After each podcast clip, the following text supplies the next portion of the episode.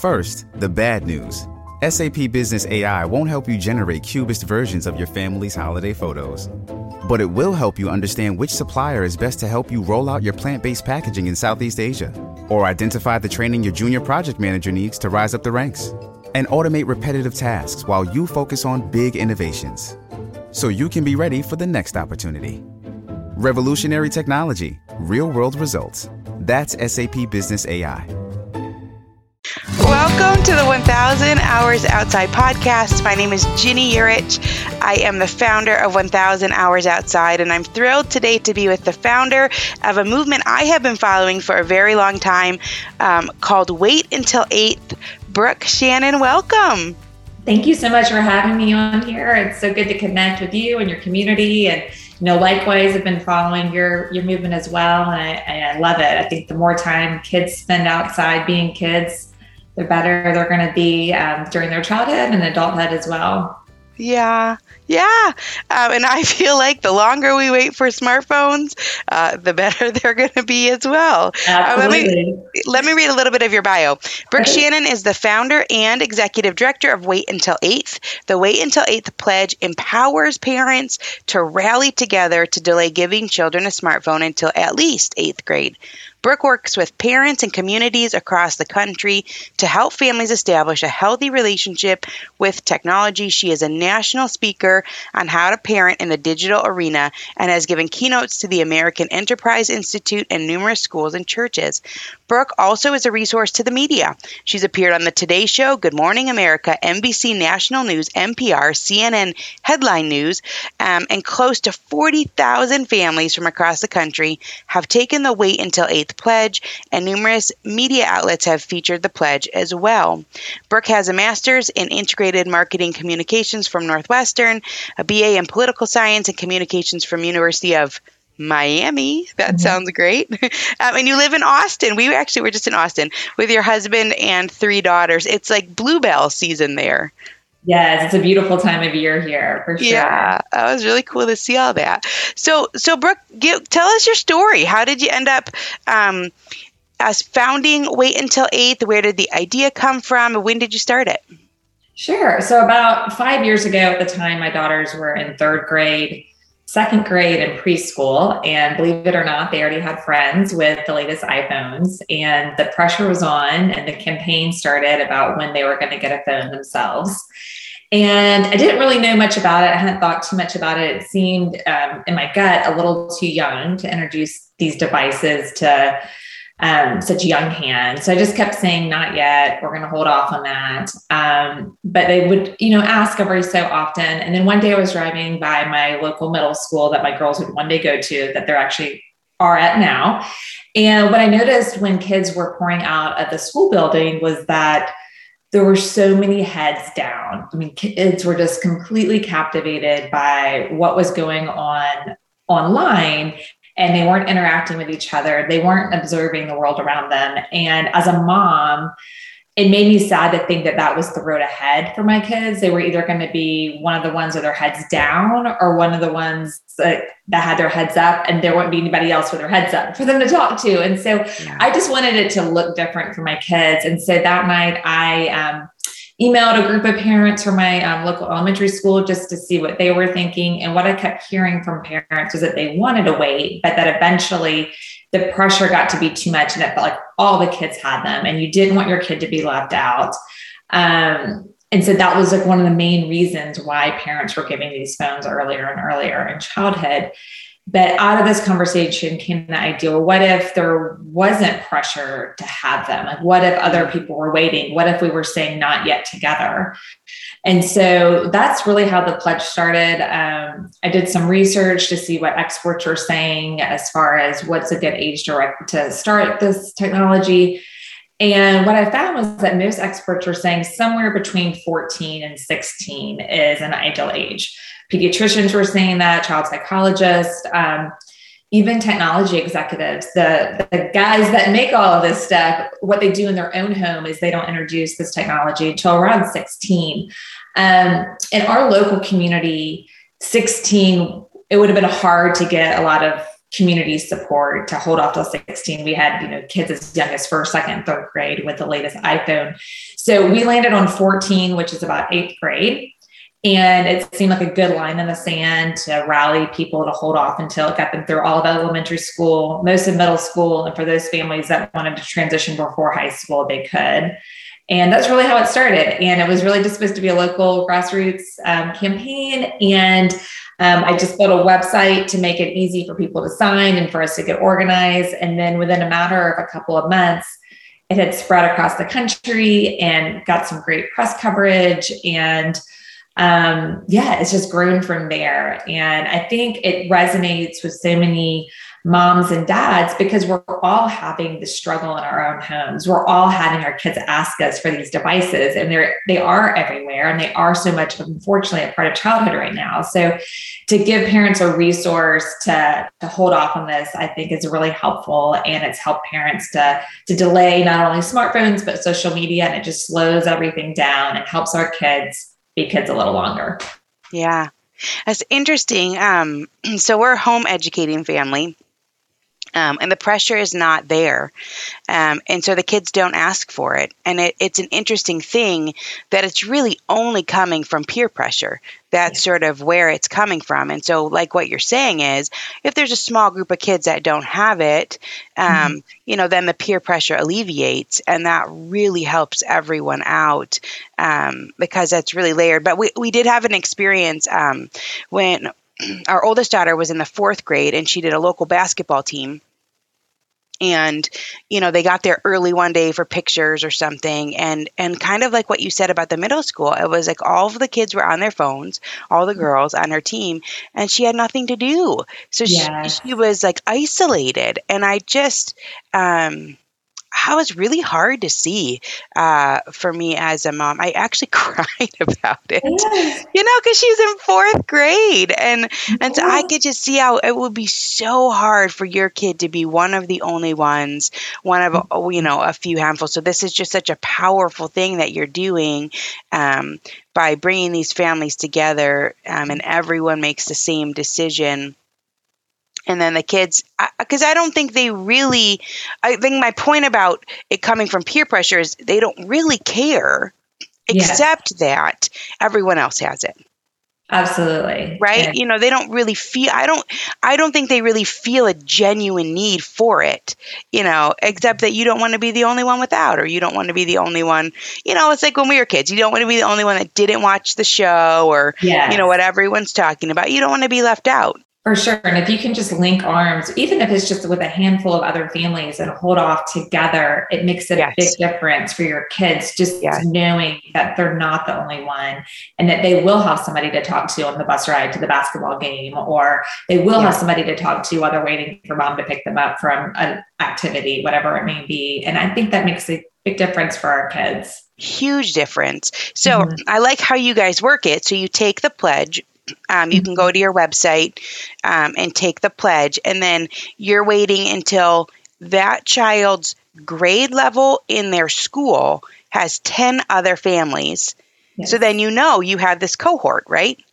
Yeah, so we're trying to use group momentum for good because there are so many parents out there say, that say, like, "Yes, I would love to wait as long as I know other people are waiting too."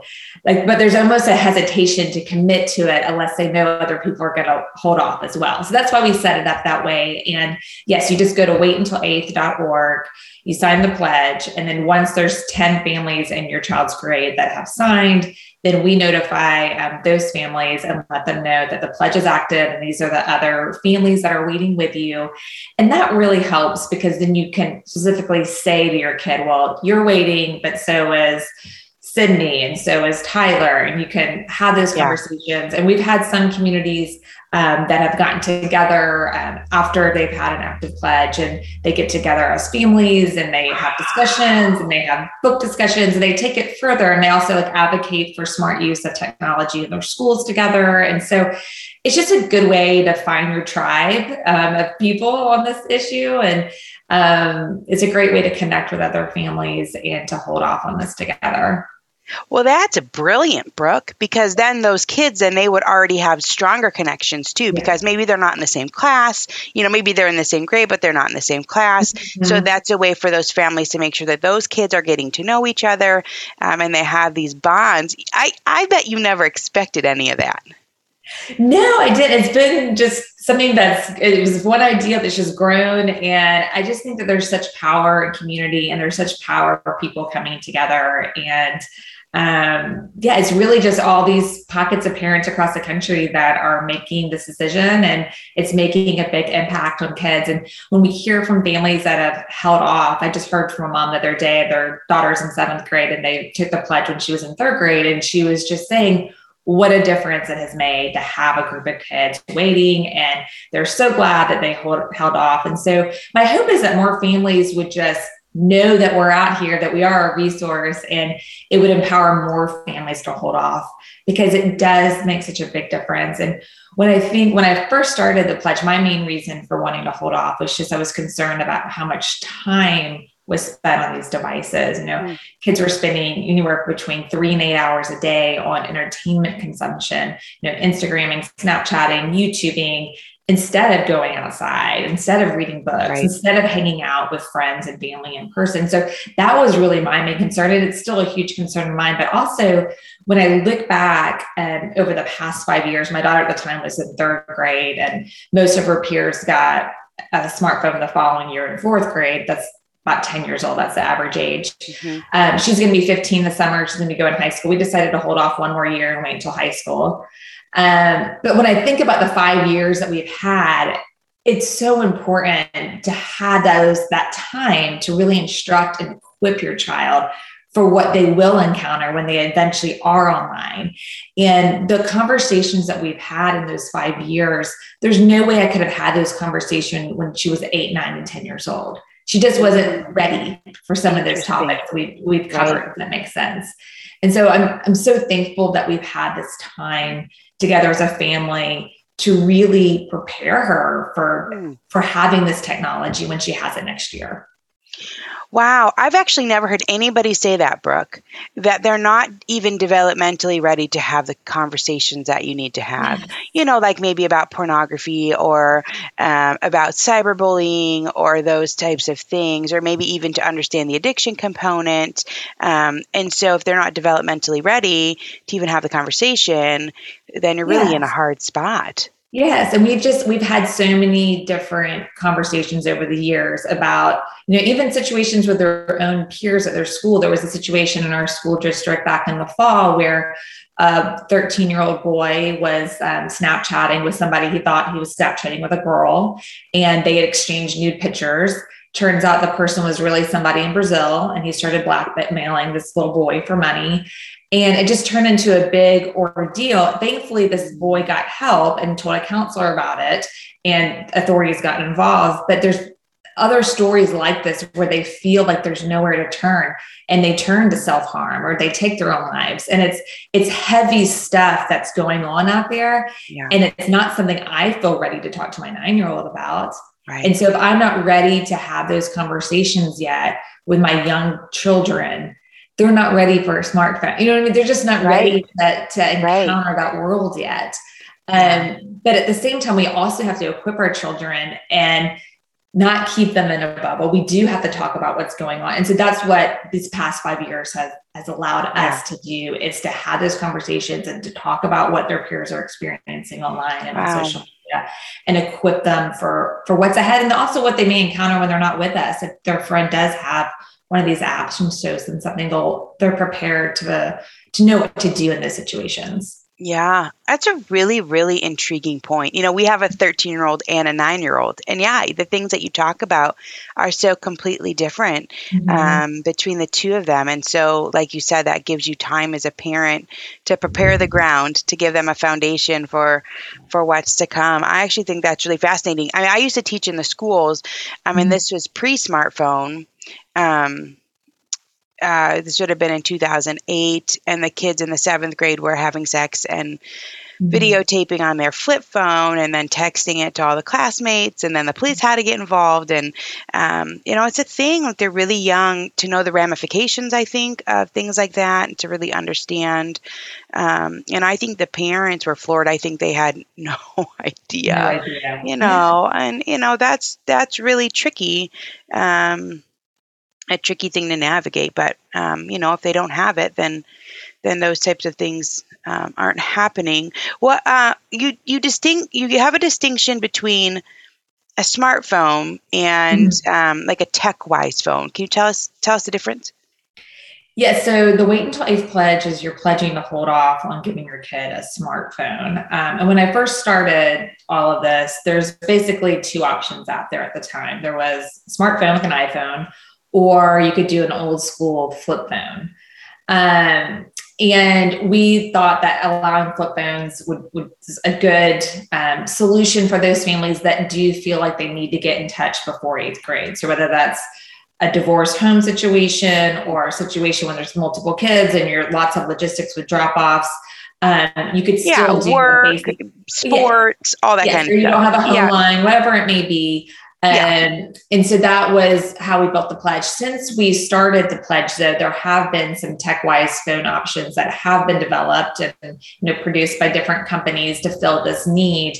And they were really they're phones that were developed for children. They don't have the internet browser, they don't have the app store, they don't have social media, they don't have games. So there's several of these options listed on our website. There's the Gabb phone, there's Pinwheel phone, there's the Light Phone 2 phone. Um, there's a few other options out there.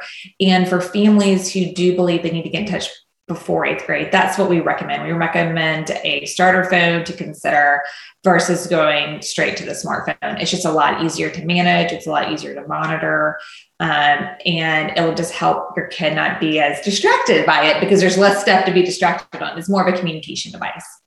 Yeah, we um okay, so we we have had the Gabb phone and I actually, you know, here, you know, when you when you have a social media account, you know, occasionally people send you things and they're like, you know, can you try it out and and talk about it and and you know, it's usually pretty easy. Like we get boots or something, you know, and you're out using them all the time, but we got the Gabb phone and it just sits on the counter. Yeah. And I'm like, well, that's really what I want it to do, but I was always never talking about it because it's just sitting on the counter, you know, and yeah. it's used for when you want to communicate with grandma, you know, or you need to text a, a friend about something or whatever. Um, and that's, I think that's what it's meant. It's not addictive, you yeah. know. Um, and I've even heard people talk about like they they're getting them for themselves. Uh, yes. You know, because then it's not addictive and um, and they're not losing all the time themselves to um, to the apps and those types of things. Uh, and I talked to the the one of the ladies from Gabb. her name's Ann McDonald, and she talked about. I kind of feel like this relates to what you were talking about. How um, it's like training wheels for technology. Yes.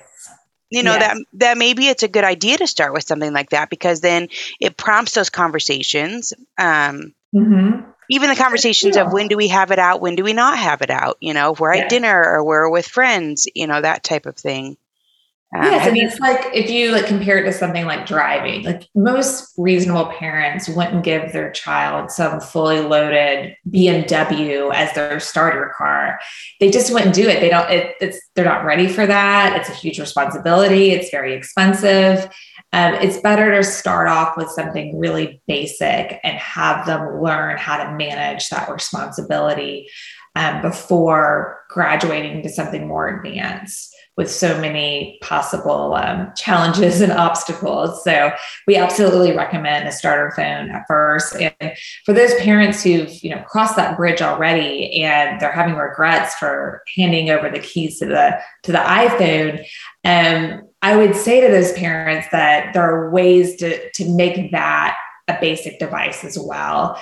Um, and we have some instructions for that on our website. And you can take off the internet browser on um, smartphones. You can take off access to the app store. You can remove the social media apps, remove the games, and, and basically make it where the child can text and call, listen to music, maybe listen to an audible book or something. But there are ways to definitely make a smartphone like a dumb phone in a sense um, if you just do those proper parental controls as well. Ah, yeah, that's interesting. Your website has a lot of helpful information. Um, I think it's really neat how you've gone beyond um, you've gone beyond just the pledge, you know, to be this information hub and um, helping parents through a lot of the nuances. So, one of the things that you talk about is monitoring. Should mm-hmm. parents monitor what their children do online? Is it helicopter parenting? And these are all really pertinent questions that mm-hmm. everyone is asking and looking for answers for. Is that invading a child's privacy? What do you think about that? So I'd say there's different camps to what people think about monitoring. There's one camp of parents that say, like, absolutely, it's crucial to be in the digital arena with your kid. You have to be there. You have to monitor what's going on because they are going to make mistakes and you need to help them course correct and guide them. And I'm 100% in this camp. Um, there's another camp of parents that agree with that, but when it comes to actually executing that, they just don't have time to do it. it life just gets in the way, like between work and activities and commitments they want to monitor, but they don't. And then there's another group of parents that w- would say that it's against um, their private, their, it's invasion of privacy. You're not trusting your children. It's wrong to do that. And I absolutely disagree with that. Nothing we do or children do online is private. And when we tell them and we create this wow. sense of like they're entitled to privacy online it's it's a falsehood it's not correct nothing is private online and the sooner our children realize it the better they are going to be for it wow. and so i think it's crucial like once your children start using devices whether it be a smartphone a tablet or a computer that they know that you're monitoring what they're doing, that that's set up front, that it's not a secret, that that's going to be happening. Mm-hmm. Um, and there's different ways that you can monitor. You can do spot checks, you can look through search histories, you can look at their texts, you can, there's services out there as well. There's a service called Bark Technology that can monitor it for you and can send you red flags if there are. Wow. But I do think monitoring is important. And I do think that it's going to look different as your child grows up a bit. And what I like to compare it to is, you know, playing outside. When our kids were little, when they were, you know, one, two, and three years old, you would never let them play outside without monitoring them. Right. At that age, you were there. You were making sure they're not running out to the street. You're making sure they're sharing. You're making sure they're not talking to strangers. You're there. But as they get older, maybe you're coming in and out to check on them. And then eventually, my kids will spend hours roaming the neighborhood on their bikes and hanging out with friends at the park. And I'm not concerned about not being there because I've equipped them to handle that responsibility and they know what to do in that environment. And it's similar to being online and monitoring. When your child first starts texting, when your first uh, your first your child first starts getting on social media, they need you there to monitor. And it actually gives them a, an out in a way because if they know that mom is checking their texts, they know that mom is looking at their social media. It gives them an automatic out when everything's when anything gets a little sticky. So if, for example, somebody asks them for a nude picture, they can easily say, like, "Hey, that's not cool." Like my mom checks my text. Or yeah. if a group t- text is starting to go south and somebody's beating up on somebody else in this text, it's easy for the kid to be like, "Hey guys, my mom monitors my text. Please let's let's chill out," or whatever it may be. But it just gives them an easy out and I tell my kids that all the time. You can throw me on the bus any day you want. Like I am your excuse. I am your out. And that's helpful. It's it's helpful. Yes. It's to have that accountability, to have that transparency. Um, and I think if you just upfront about it, monitoring, it just it's great for your family. It goes a long way. So yeah. I have been looking for simple ways to form healthy habits and get the nutrients my body needs when my immune system feels unsupported. And that's why I decided to give AG1 a try. Not only does AG1 deliver my daily dose of vitamins, minerals, pre and probiotics, and more, but it's a powerful, healthy habit that's also powerfully simple. It's just one scoop mixed in water once a day, every day, and it makes me feel nourished and ready to face the day. As a parent, longevity is on my mind more than ever before. I want to make sure I'm taking really good care of myself so I can continue to show up for the moments that matter with my kids. Every day, AG1 helps me build long term health with daily nutrients that support brain, gut, and immune health. All it takes is one scoop a day, and I'm setting myself up for the long run. AG1 is a supplement I trust to provide the support my body needs daily, and that's why I'm excited to welcome them as a new partner. If you want to take ownership of your health, it starts with AG1. Try AG1 and get a free one year supply of vitamin D3K2 and five free AG1 travel packs with your first purchase exclusively at drinkag1.com slash 1000. That's drinkag1.com slash 1000. Check it out. This episode is brought to you by BetterHelp. Question What's the first thing you do if you had an extra hour in your day? Read a few chapters of that book, start painting that guest bedroom, tackle that pile of laundry, play a card game with your kids. A lot of us spending our lives wishing we had more time. The question is time for what? If time was unlimited, how would you use it? The best way to squeeze that special thing into your schedule is to know what's important to you and make it a priority. If you're feeling stuck, therapy is something that can help you find what matters to you so you can do more of it. Therapy is a wonderful thing. It can help you learn positive coping skills or show you how to navigate properly setting boundaries. With BetterHelp, it's easy to get started. You just fill out a brief questionnaire to get matched with a licensed therapist. It's entirely online and designed to be convenient. If you're thinking of starting therapy, give BetterHelp a try and visit betterhelp.com slash 1000 hours to get 10% off your first month. That's BetterHelp, H-E-L-P dot com slash 1000 hours. It's really neat. Um, well, I like what you said about nothing we do online is private. I think you got you have a lot of wisdom. Like you've Mm-hmm. really um, given parents just a, a lot of resources. Um, it's neat how in the last five years, like you said, a lot has changed in terms of options for families. Like there are these tech wise um, options, and there are these parental control um, or bar. I think you said bark. You know that that does it for you. Um, and then parental controls, I think those have come about, and and there probably are some good options as well. What about parental controls and and safety on smartphones and on tablets? Even uh, what what are some of the things that you recommend? So the good news is that there's so many great organizations out there that have done all this homework for you.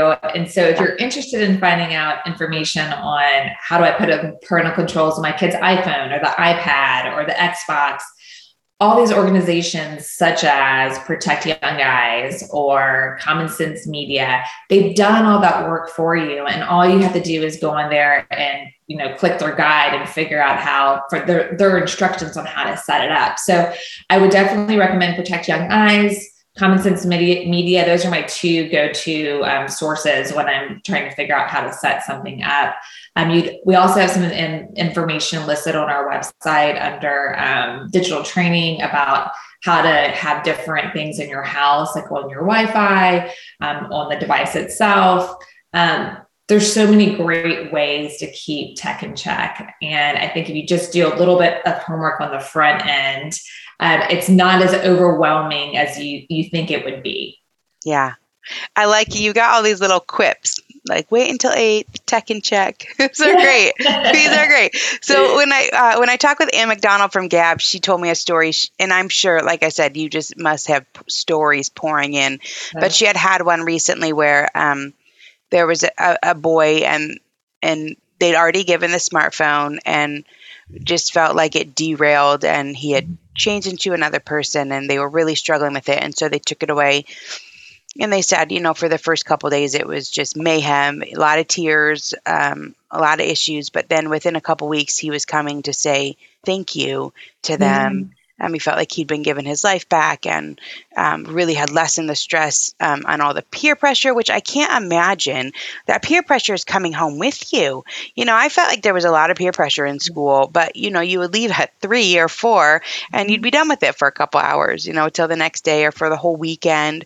Um, but now it comes home with you. So, so do you have some stories or thoughts on? I know you talked about making a smartphone not a smartphone, um, but are there parents who have who have taken that step backwards and said, you know what, we're going to course correct. We're going to wait a little bit longer. This didn't really work out. Do you have do you have stories like that from from families? Yes, we definitely have stories like that because parents do like when they hand over that phone at 10, 11, 12, 13, even 14, there's just some kids that are they're not ready for it. And I think as a parent, it's it's okay to change your mind. And I think we should rest in yes. the authority that we have as parents. And we, we can change our mind and we can explain to our kid, you know, this isn't working out, or I read this and I know more now. And our family follows the research and the research is showing this. So we're going to step hmm. back from this.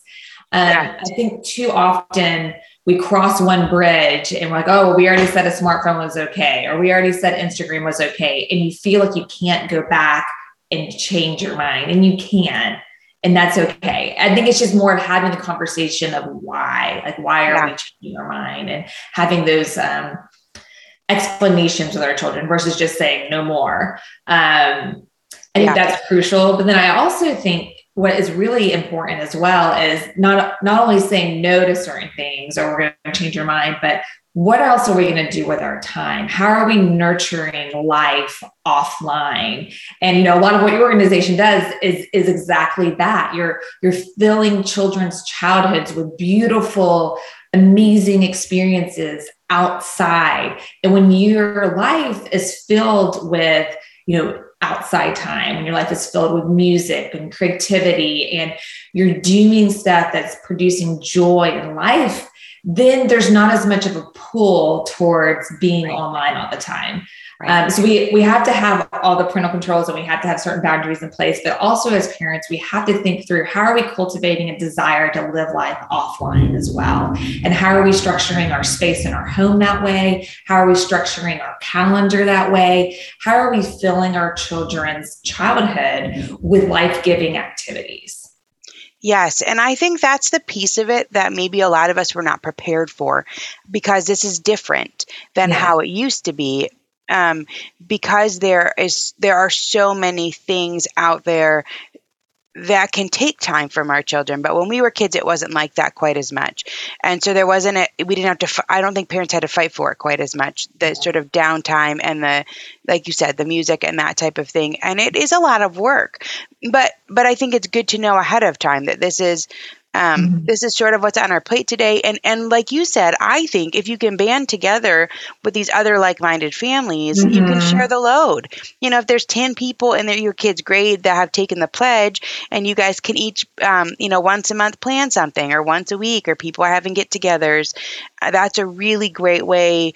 Um, to infuse life with the really good stuff. Mean, we always say our best days are the ones where we just didn't have time for screens. Yeah, you know, bedtime is here, and we just we didn't have time. So, yeah. you know, um, and I like how you even say, I like your wording. You say you empower parents. I love this mm-hmm. to say yes to waiting for the smartphone. Yes. you know, not to say no to smartphones, yes. but to say yes to waiting. And I, I think that Absolutely. I think that framing it that way is a great thing. What are we saying yes to? We're saying yes to life. We're saying yes, you know, to music. We're saying yes to relationships. Um, you know, we're saying yes to the outdoors. And uh, and so I love that. Um, I, you know, when I I used to be a teacher, and um, and before I taught in the schools, I taught swim lessons. I, I even remember at that age of my life uh, coming in and saying, "What we did yesterday didn't work, so we're changing." You know, that didn't work, and so yes. I, I like what you say about, you know, we've never we've never crossed a bridge and can't go back. Yes, you know, we can absolutely. always say, you know what, that didn't work for our family. It wasn't what I expected. Yes. Um, you know, these things popped up that I, you know, we didn't really realize. And so we're going to mm-hmm. try something else. And it doesn't mean no forever. It just means that we're waiting. Uh, let's yes. talk about social media. What's that? Social media. Social media, yes. So uh, this is a big one. This is a big one, and it's one I'm passionate about as well. I don't believe children in elementary school and middle school should be on social media, period.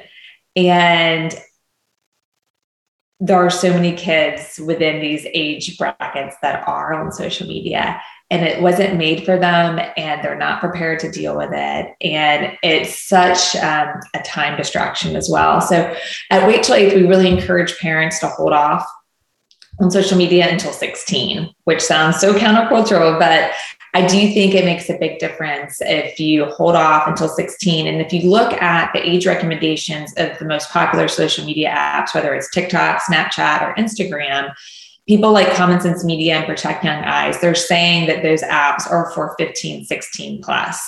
Mm-hmm. But the general public, most kids in you know middle school are on Instagram and they're on TikTok and they're on Snapchat. And there's just so many different ways that this can pose challenges for your kids. Um, socially, um, ment- like mentally, like if you look at the stats over the years since social media has been introduced, um, anxiety is at an all time high, depression's at an all time high, suicide rates um, are at an all time high, especially for girls between the ages of 10 and 14. All of this time on social media is having a major toll on our kids, and it's not good for them. And as hard as it is to be the parent that says no social media, we have to say no on this, I think, um, for our kids' mental health, um, for their well being. Um, I don't think they're going to look back years from now and say, I wish I was on social media earlier. I just don't think they will. I think they'll be thankful for years without it. Yeah. Yeah. My midwife has always said someday our kids are going to grow up and say, Why didn't you limit? Yes. And I, you know, I think that she's right. What what is what does is social media, you know, cuz it's it's such an interesting phenomenon, Brooke, to like and I guess this is how parenting always is, to really have no insight as to how it really is for our kids, right? Because we didn't grow up this way. Yeah. But I remember being I remember being really stressed out in middle school about social relationships. And, you know, you have a group of three girls and two always gang up on one and sometimes you're in the group and sometimes you're not in the group. I just I remember you know having a lot of experiences a lot of stress is it that then that's following them home? Um, is it is it increasing the pressure? Or is it, is it making them feel dissatisfied with their life? Like w- do you know like w- mm-hmm. what exactly is is making them have anxiety and depression and and that sort yeah. of thing I think it's all above what you mentioned. It it's they're always on. They're always um, performing. They're always worried about how they're measuring up against their peers, and then they're also seeing this constant highlight reel of everything they haven't been included in. Every sleepover that they weren't invited to, every birthday party that they weren't included in. Um, wow. the ex-boyfriend that they wish they were still with and now he's with somebody else they're seeing images of this over and over and not even just regular images images that have been altered and doctored in so many different ways through different apps and filters um, it's causing how girls in particular view themselves how they view their bodies because they're seeing this distorted reality of people posting photo after photo that's not real that's been that's been altered through apps like facetune that have you know trimmed their jawline or changed their eye color or made their lips fuller or what have you. It's not reality. And so our kids are constantly spending time consuming this for hours. And what research shows is that it's not good for them. And even what Facebook itself knows, the company that has that owns Instagram, they have internal research that was released um, several months ago that shows that we know that this is toxic for girls. We know that one in three girls, after they're on Instagram, feel worse about themselves. And there's a certain percentage that have suicidal thoughts after being on it. So it's not a good place, especially for our girls. They're just not in a spot of life where they can handle what is going on in social media. Um, so I really encourage parents to hold off on these apps. Um, yeah, it's interesting because so many parents say, "Well, we don't want our kid to feel left out by not being on it," but then by being on it, they're sh- they're constantly being shown how they're being left out. Wow, that's so interesting. I just um uh not that long ago I was able to get together with some of my like elementary middle school friends mm-hmm. and we all went out to dinner and and they were talking about all these different parties that they had gone to and I was mm-hmm. like I wasn't there. Yeah. I don't remember that one. You know? Yeah. And I don't totally know if I just if I didn't get invited or maybe if I didn't even ask because I thought maybe my parents would say no or I'm not totally sure. Yes. But but what a thing to think about you know, I didn't really know it was going on. Mm-hmm. And but had I had this phone and then you can see everyone's doing these things and you're not there, that would be devastating. Yes. And then you may be having a perfectly great night at home with your family watching a movie and then you scroll and you see that five of your friends are together and it takes away from what you're experiencing then as well. It just Wow. It's just a negative experience in so many different ways. And it's hard for even adults to really handle it. And so why would Yeah, we I feel that way too. you know, a 12 year old girl to be able to navigate this? Like Yeah. we have a hard time with it sometimes, you know. Yeah. So Yeah, I mean, I'm cautious about what I post sometimes because you don't you don't want to have people feel left out, yes. you know. But but maybe an 11 year old wouldn't feel that same um, you know sense of responsibility for the feelings Mm-hmm. of others. They just post what they're doing, um, and not knowing Yes. who's going to see it and who's going to be crushed that they didn't get invited. Um, yeah, so 16. I actually have heard some different parents say they wait between 16 and 18 for social media, Yes. even if the kid already has a phone. Um, Mhm. They're not doing the social media until then. Can we talk about some of the um, tough parenting challenges, uh, like inappropriate content, like pornography, um, like the pressure to send nude photos? Uh, what um, what advice do you have for parents in those Yes. situations? So I would say the best defense in all of those topics is having good conversations with your kids about it. I think there's this myth out there if we don't talk about it, it's not going to happen. And that is Right. just not a good way to prepare our kids from what they, not if they will encounter, they're going to encounter this stuff. And so we want to talk early and often about what is out there and what to do when you encounter it. And you have to have those conversations at home. You have to be the authority. You cannot let Google take care of this or Siri. Like you have to have the conversations with your children. And that starts off with basic stuff first. Like what is sex? I know so many families that hand over a smartphone and they've never told their kids anything about sex. And so that is a recipe for kids to go on some wild goose chase, looking up all kinds of stuff. Um, so you have to have that conversation early. Um, I told each of my girls we had a conversation about what sex was before elementary school started, which sounds so early, but it's necessary. And there's some great resources out there. Um, there's one book called um, Good Pictures, Bad Pictures, um, and it talks about how to talk to your kids about pornography. And you can read it with them, and it tells them what to do if they encounter inappropriate content.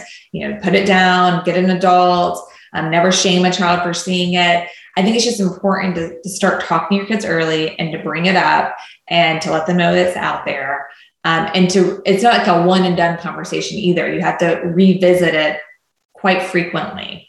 Um, and it'll pop up in so, such strange ways. I was talking to a father um, a few weeks ago, and he was saying that they were driving home from a game. And i guess what his son had asked you know why does everybody think 69 is such a funny number? Like what, what's the deal with 69 and the dad was just kind of tired. He's like oh i don't know. He didn't really want to address it at the moment but then he kind of gave it a, a few minutes of thought. He's like i better talk to him about it. Otherwise he's going to look it up. What what is 69 Right. and you can just see like all Right. just imagine all the imagery that would pop up but just you know, what what does 69 mean? And so our kids are curious they're going to ask questions and we just need to not um, cower and be afraid of the awkward. We need to embrace Yeah. that and talk to them about anything and everything.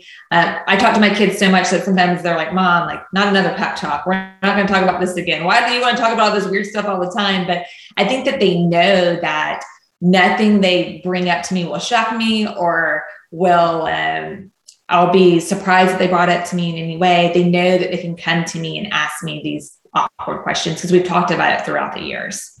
Yeah. Um, we had that good pictures, bad pictures book too, and I think it's fantastic. A couple of things that were in there that I wasn't expecting or that I learned. You know, they talk about if you encounter pornography, you just walk away. You know, you don't try and close your browser, you don't try and go off Yes. it because other things are going to be popping up. You know, and you go tell an adult. Um, you know, or they. I think they talked in there about not looking at other people's phones, which I think um, is something that I hadn't thought to say to our kids. Um, yes. you know but that's that's um, something that we have going on in our family which is you know we don't want you looking at other people's phones because you don't know you know what what what they're going to have on theirs and um and I agree, it does pop up in, in odd ways. Like I know someone was watching Disney princess videos, and then Yes. you know down the side, you know, there's these other things that pop up, and so you just don't know where it's gonna where it's gonna be. And so there's a lot to talk about. Uh, Eating better is easy with Factor's delicious, ready to eat meals. Every fresh, never frozen meal is chef crafted, dietitian approved, and ready to go in just two minutes. You'll have over 35 different options to choose from every week, including Calorie Smart, Protein Plus, and Keto. Also, there are more than 60 add ons to help you stay fueled up and feeling good all day long. So get started today and get after your goals. Some of the things we love about Factor are their two minute meals. You can fuel up fast with Factor's restaurant quality meals that are ready to heat and eat whenever you are. Our kids love the pancakes, smoothies, and more. And there's a wide variety of easy options for the entire day, including midday bites. Factor is the perfect solution if you're looking for fast, premium options with no cooking required. Plus, you can pause or reschedule your deliveries anytime. And remember to sign up and save. We've done the math. Factor is less expensive than takeout, and every meal is dietitian approved to be nutritious and delicious. Head to factormeals.com slash outside50 and use code outside50 to get 50% off. That's code outside50 at factormeals.com slash outside50 to get 50% off. Everyone wants to start their year off on the right foot, and for me, that means making sure I'm eating well and have enough energy to do everything I want to do. But I'm not going to run to the butcher every day to get a fresh cut of quality meat. That's why Good Chop is such a lifesaver for our family. Good Chop offers fully customizable boxes of high quality meat and seafood delivered to your door on your schedule. Their products are vacuum sealed and frozen at peak freshness, so you can stock your freezer and cook when you want. We had a somewhat last minute get together recently, and it was so incredibly convenient to just head to the freezer and pull out a couple bags of Good Chops hamburger patties to whip up some burgers quickly. They were so delicious. Besides being delicious, it's important to know it won't cost you a fortune either. Good Chops price per meal starts at just $3.74. Go to goodchop.com slash outside120 and use code outside120 to get $120 off across your first four boxes. That's code outside120 at goodchop.com slash outside120 for $120 off. goodchop.com slash outside120 code outside120. If The pandemic has changed screen time. Yes. Um, people are having to use it for school, and um, you know, it's just been a lot. I think of extra stress in families. Um, you know, where you're trying to work, you got your Yeah. kids there. Um, your kids are home more than maybe they would have been f- before. Uh, what are your What are your tips to help just moderating screen time in general? So I think a lot of small boundaries add up to make a big difference. So, you know, just simple things as far as let's keep devices out of bedrooms. Let's have devices checked in by a certain time of the day.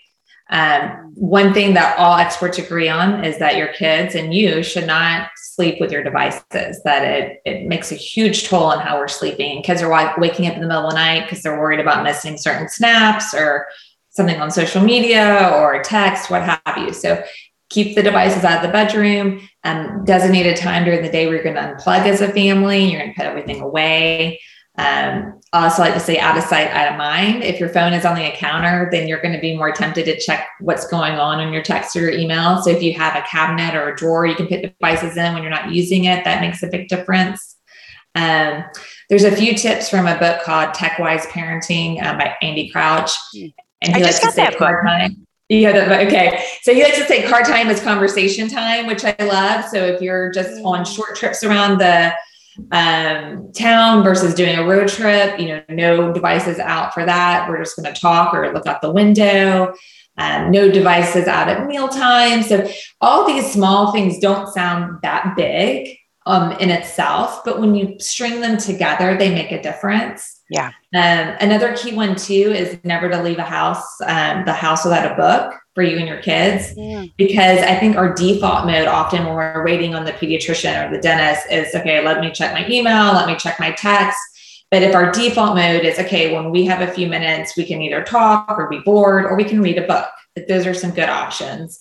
Um, and so it's just getting your family in the habit of always carrying a book or a magazine um, with you wherever you're going. Brooke, you just it's I'm really impressed, you know, um, since I've seen the wait until eighth. It's it's um you have just gone so far above and beyond it.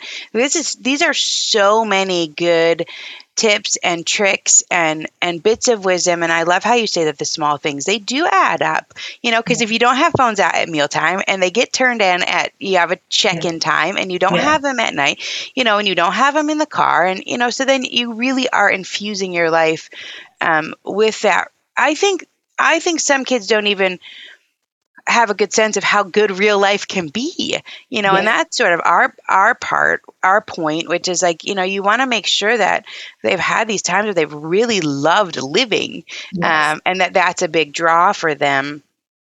Um, so you i mean you have so many resources. You've you've mentioned a lot of them. Do you have any other ones um, that come to top of mind that are good resources for parents definitely check out our website. We have some great resources there. Um, it's just waituntil8th.org. Um, and then also, we love Common Sense Media. We love Protect Young Eyes. Um, also, on our website, we have several books listed if you're interested. A great way to start a conversation if you're not sure of kind of where their parents line up in your community is to try to gather a group of parents and either read an article together or a book together and talk about it. I think that's a great way to get the conversation going. Um, and we have some great recommendations on our website on there as well.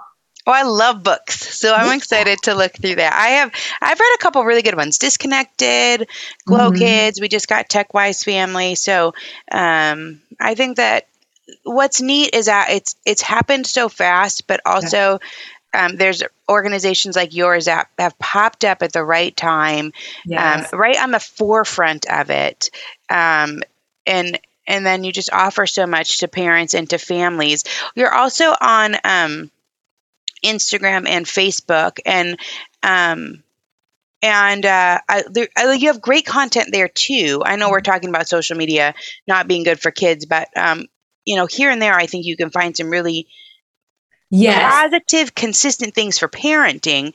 Um, so, like your latest Instagram post, which I thought was really fascinating, was advice. Um, it's like advice from a parent of an adult gaming addict. Yeah. Um, and it was like she had like 10 pieces of advice. And it was like, I wish I would have just said no.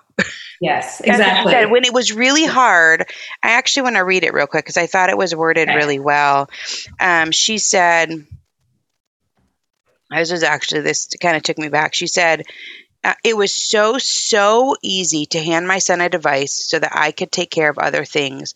But trust me when I say that this is not without future consequence. Yes. That's powerful. It's very powerful. And I think that that's something we all relate to. yes. you know i think we're all we're all burdened and have a lot to do and and Yes. so um and we do try to share a lot of great tips and you know stories like that on our Instagram feed. And what we've heard from other parents who, who follow us is that it just gives them the motivation and the courage to keep on going, to keep staying the course. Like there's been several emails that I've received, like we were about to cave on this, and then we we read this on your account, and it just gave us the motivation to Yeah. keep doing what we're doing, keep delaying, and keep you know cultivating life offline versus caving to letting our kids be online all the time. So I think it does Yeah. help. It makes you just feel like you're not the only one. Because I think sometimes Yeah. we do feel that way. Like I'm the only one saying no. I'm the only one that is not allowing this video game or this.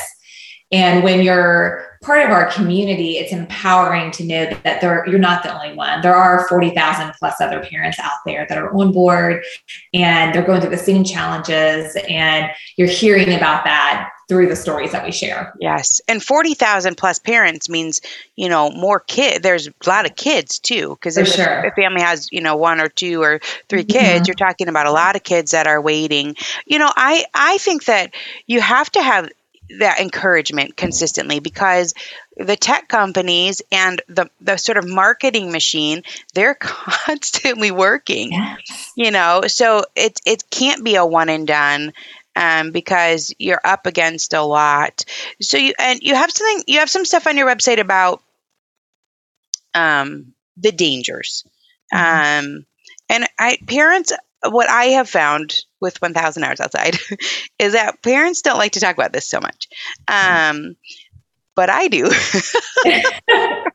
I love that you like to dive into it. Yes, I think you have to. Like, uh, yes, I think there's a tendency to like if I just stick my my head in the sand, then it's not going on. I just don't, don't want to pay attention yeah. to it. They don't want to be anti-tech, and and I think it's not anti-tech. It's just it's just knowing what's going on. But so so since you're here, yes, I would love to kind of walk through a couple of these. So, are they addictive?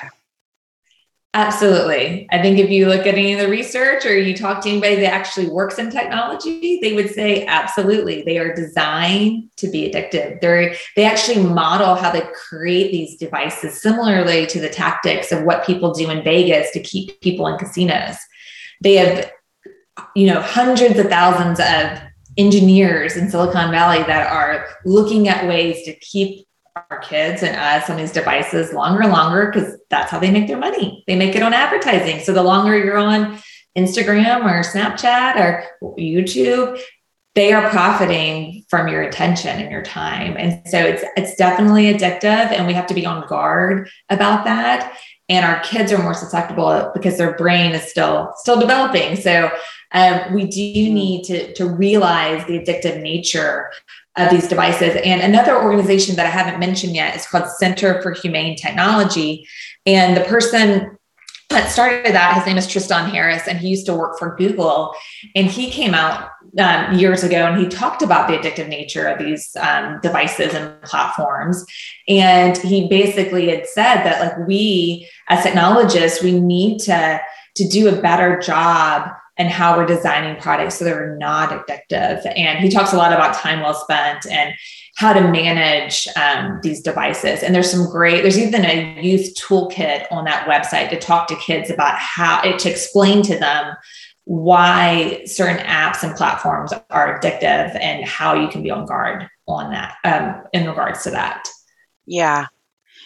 Yeah. Wow. You know, it's interesting because I've been reading a lot lately about uh, the marketing machine as it relates to kids. Mm-hmm. And so, you know, they're trying to get brand loyalty at one, two, three. So you could see how that all works together. You know, the more time oh, that yeah. kids are on the devices, then the more time these companies have um, mm-hmm. to try and, and win their business and, and become a lifelong customer. Um, okay, are they are they an academic distraction?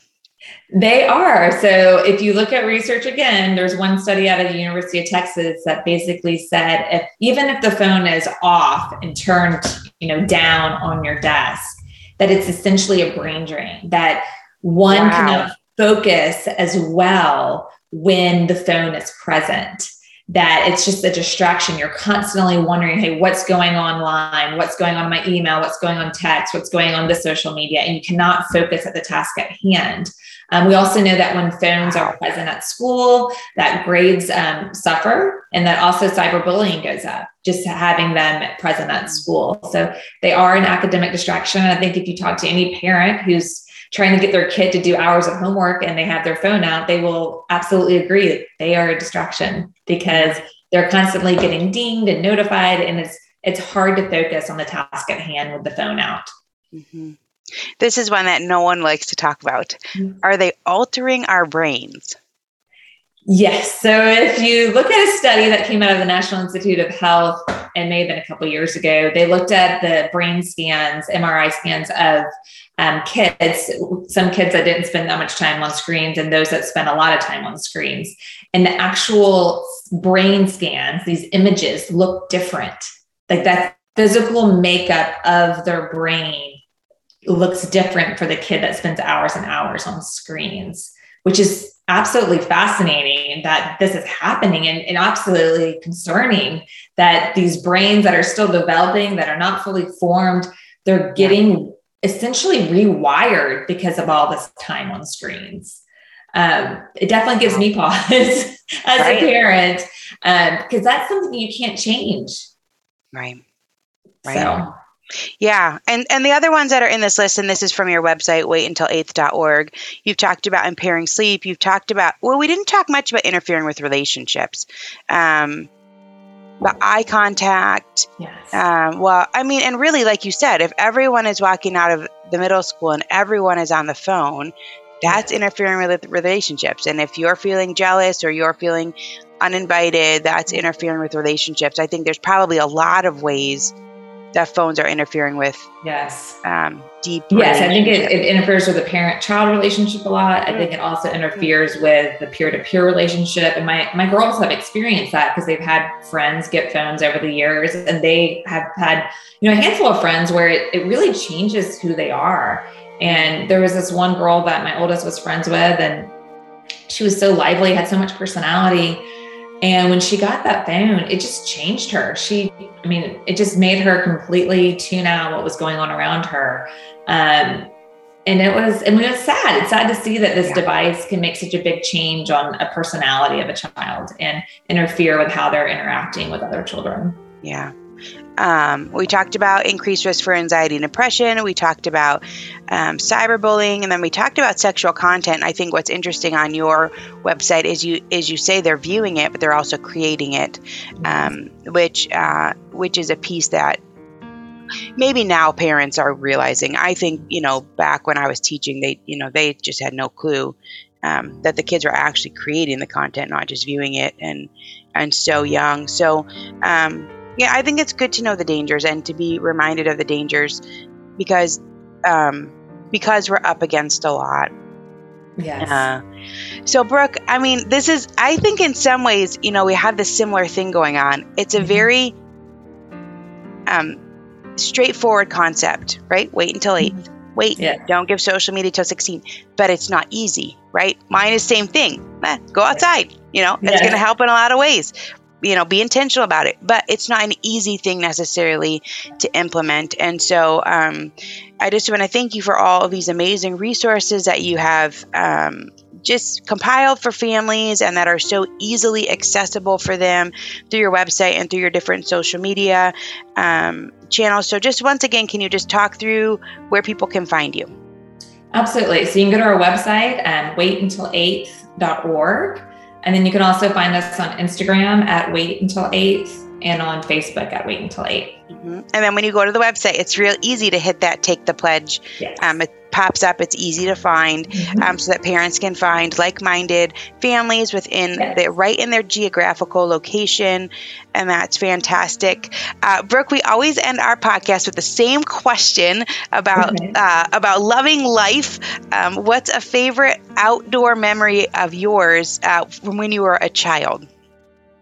When I was a child. It had to probably be a trip that I took with my family, and we went to the Grand Canyon and did some amazing hikes around there. And just, I remember seeing just the beauty of the Grand Canyon and just being in awe. And it's just one of those memories that's so crystal clear still in my mind, even though that was so many years ago. Um, and I actually took my girls back there a couple years ago, and it was so neat to see it through their eyes as well. So I, I love national parks. I love um, being outside, being with my kids, and my fondest memories as a child were outdoors, experiencing the amazing national parks that we have here. So I didn't. We went to the Grand Canyon for the first time uh, within the last couple years, and I I didn't realize how big it would be. I thought it would be like one hole in the ground, you know, yeah. it just goes forever. I was like, oh, I get why they call it the Grand Canyon. Yes, it's, it's so huge.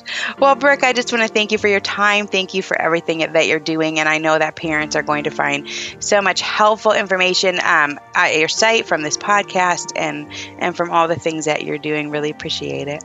Well, thank you so much for having me on, and thank you for all that you're doing and encouraging families to get outside and enjoy nature.